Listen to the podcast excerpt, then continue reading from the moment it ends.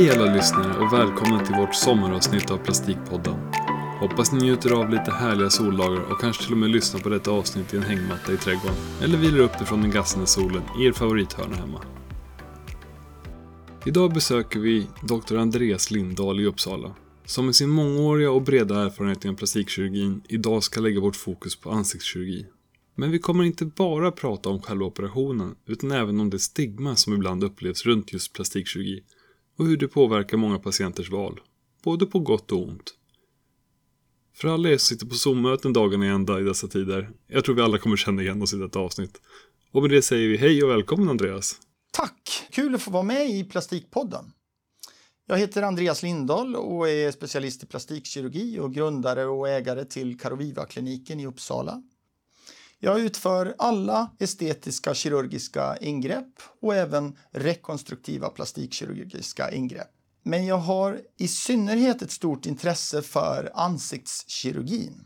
Och jag tycker att det är så att plastikkirurgin och kanske då ansiktskirurgin i synnerhet är väldigt stigmatiserad eh, fortfarande i Sverige. Um, men under de tio åren jag varit verksam så ser jag en minskande stigmatisering och ett ökat intresse för känsliga operationer i ansiktet. Och eh, kanske har det att göra med att allt fler av oss eh, jobbar allt mer hemifrån och sitter och ser oss själva i Zoom-möten hela dagarna. Vi har tydligt sett en ökning av efterfrågan på just face och halslyft det senaste året. Ansiktskirurgin eh, den handlar ju väldigt mycket om att motverka ålderstecken. Och jag brukar alltid säga att eh, rent principiellt så, så får vi samma ålderstecken och de är av tre olika slag. Ehm, för det första är det att huden åldras så att vi säger att huden får högre compliance och mindre elasticitet. Det betyder helt enkelt att den töjer sig och blir svagare.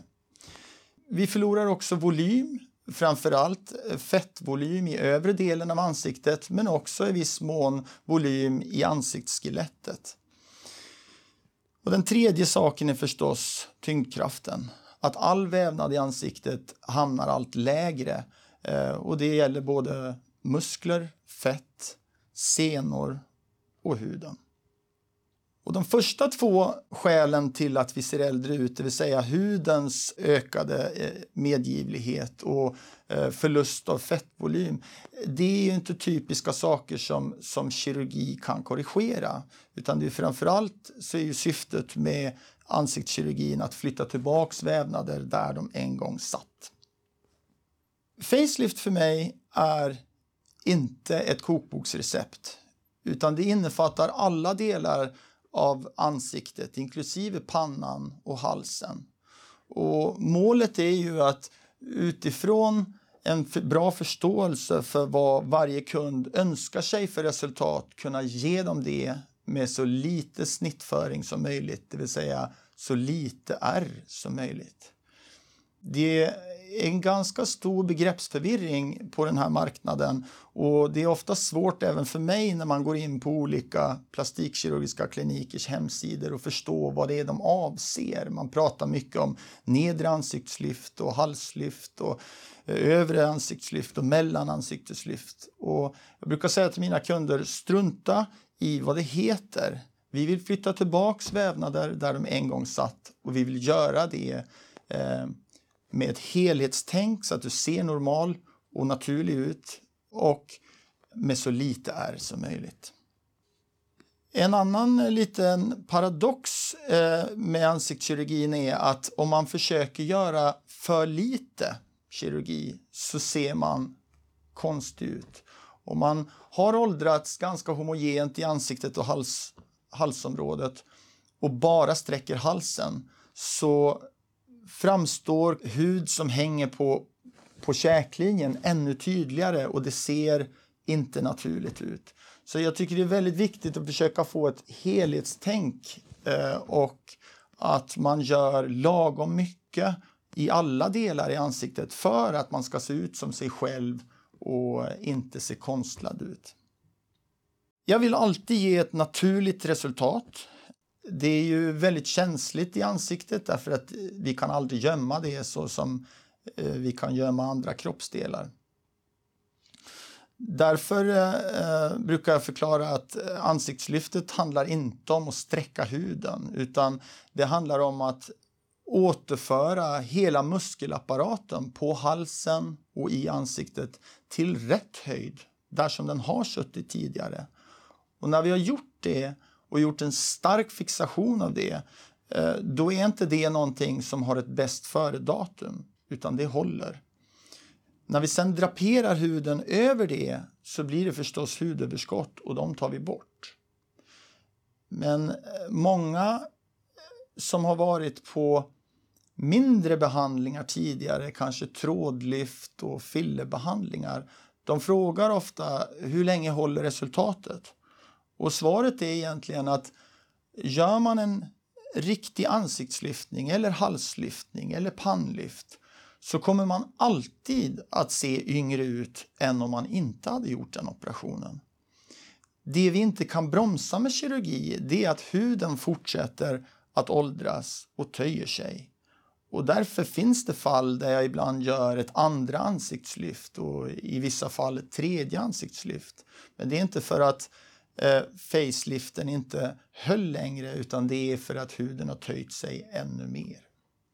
När en kund kommer till mig eh, och vill göra ansiktskirurgi så är ofta frågeställningen väldigt smal. Det kan vara att man säger att ja, eh, jag är så trött på mina övre ögonlock. Eh, jag vill göra en övre ögonlocksplastik.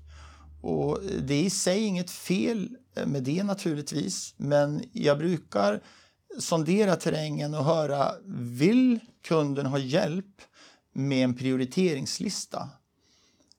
För att de ålderstecken som, som vi alla har gemensamt de slår ju igenom olika tidigt på olika platser i ansiktet. Och ganska ofta är det så att man har en kund framför sig som är väldigt fokuserad på att få göra en övre ögonlocksplastik och så, så ser jag det att ja, eh, en viss föryngring skulle man få av det men en betydligt bättre föryngring kanske man skulle få i det fallet av en nedre ögonlocksplastik eller något annat ingrepp. Så det vi gör under konsultationen det är att väldigt förutsättningslöst ofta titta på alla delar från pannan och ner till halsen eh, och fundera på om du ska göra något litet, vad vinner du mest på då? Om du vill ha en naturlig föryngring med ett mer holistiskt tänk, vad ska vi göra då? Jag tycker det, det är det viktigaste under en konsultation att skapa förståelse för helheten och låta kunderna få gå hem och ha en betänketid innan de kastar sig in i en operation som kanske inte ger så mycket som de hade hoppats annars. Många gånger slutar det med, och jag vill betona att jag aldrig försöker övertala någon att göra mer än de vill. Därför att det slutar aldrig väl att pressa någon in i kirurgi som inte känns befogad. Men många gånger slutar det i alla fall med att kunder som kommer in för en ögonlocksplastik gör en ansiktslyftning samtidigt. Därför att de har fått en förståelse och de får ett mer naturligt resultat på det sättet. Vad är det då man ska vara förberedd på om man funderar på att genomgå kirurgi i ansikts och halsregionen? Facelift är ju mer känsligt än att operera brösten eller låren därför att alla kommer att se och förhoppningsvis så är ju ögonen det första en ny bekantskap tittar på. Jag tycker att man ska vara helt eh, realistisk med att man kanske inte vill visa sig ute Eh, eller på jobbet eller på fest eh, under en månads tid efter operationen. Många kunder ser jättefina ut efter två veckor. Men individvariationen i hur snabbt man återhämtar sig efter kirurgi är stor och det finns också kunder här som i slutändan har fått ett jättefint resultat men som har sett väldigt tilltygade ut de första sex veckorna. Så en realistisk inställning är ändå att tänka sig att fyra veckor, då kan jag vilja hålla mig undan. Tänker man inte så, så får man inte det här lugnet som man behöver. Då. En annan viktig sak efter ansikts och halskirurgin och även pannan är kompression. Det finns mätningar som, som visar tydliga skillnader mellan de grupper vi opererar eh, som får kompressionsbehandling och som inte får kompressionsbehandling. Och man ser att genom att under några veckors tid efter operationen hålla undan svullnaden med ett väldesignat plagg så låter man huden göra det den vill, nämligen att dra ihop sig. Men man förhindrar den att göra det om man går runt och har onödig, bär på onödig svullnad. Rutinen för oss är att eh, man har eh, panngördel eller ansiktsgördel eller halsgördel dygnet runt i två veckor och under den perioden brukar vi också eh, låta kunderna vara sjukskrivna. Helt enkelt för att det är svårt att sköta sitt arbete till exempel i kassan på ICA om man har den här svullnaden och blåmärkena i ansiktet. Smärtan i sig är inget skäl till sjukskrivning. Det är mindre smärta associerad med de här ingreppen än med bröstkirurgin. När man har opererat sig så vet jag och hela teamet på kliniken precis vad som kommer att ske medicinskt och hur läkningsförloppet kommer att utveckla sig. Det vi absolut inte vet det är hur du som kund kommer att reagera känslomässigt på de här förändringarna. Det skiljer sig jättemycket åt och vi är väldigt ödmjuka inför att vi inte kan förutse det. Vi försöker förbereda alla människor på att det är en stor omställning, att se yngre ut i spegeln eller att för den delen tidigt i förloppet se blå och tilltygad ut i spegeln. En del kunder eh, skakar av sig det här och, och tycker att att livet är tillbaka till normala redan efter två veckor medan andra går och bekymrar sig kanske i månader. Det viktiga är att veta att alla kunderna får ett bra resultat till sist. Om jag ska ge några råd till de som funderar på att göra facelift så är det gå till minst två plastikkirurger på konsultation innan du bestämmer dig. Gå till två plastikkirurger som åtminstone är medlemmar i Svensk förening för estetisk plastikkirurgi. Lyssna, lär och välj i slutändan den kirurg som du känner att du har lättast att kommunicera med. För att det är så viktigt att ni förstår varandra och vad det är för resultat ni siktar på. Och kanske ännu viktigare, om du har otur och får en komplikation i form av en blödning eller kanske en infektion, då måste ni kunna samarbeta och lösa det på det bästa sättet för dig. Ett annat råd är att tänk på att de dåliga resultaten får mycket mer exponering än de goda resultaten. Målet när en kund kommer till mig är inte att de ska se opererade ut. De kommer för att de vill se yngre ut och se ut som de känner sig. Eh, därför finns det många personer ute som ni träffar på som har opererat sig men man ser inte det. Välj en kirurg som du litar på, lyssnar på och kanske googla lite mindre. Tack så mycket Andreas för att du ville delta.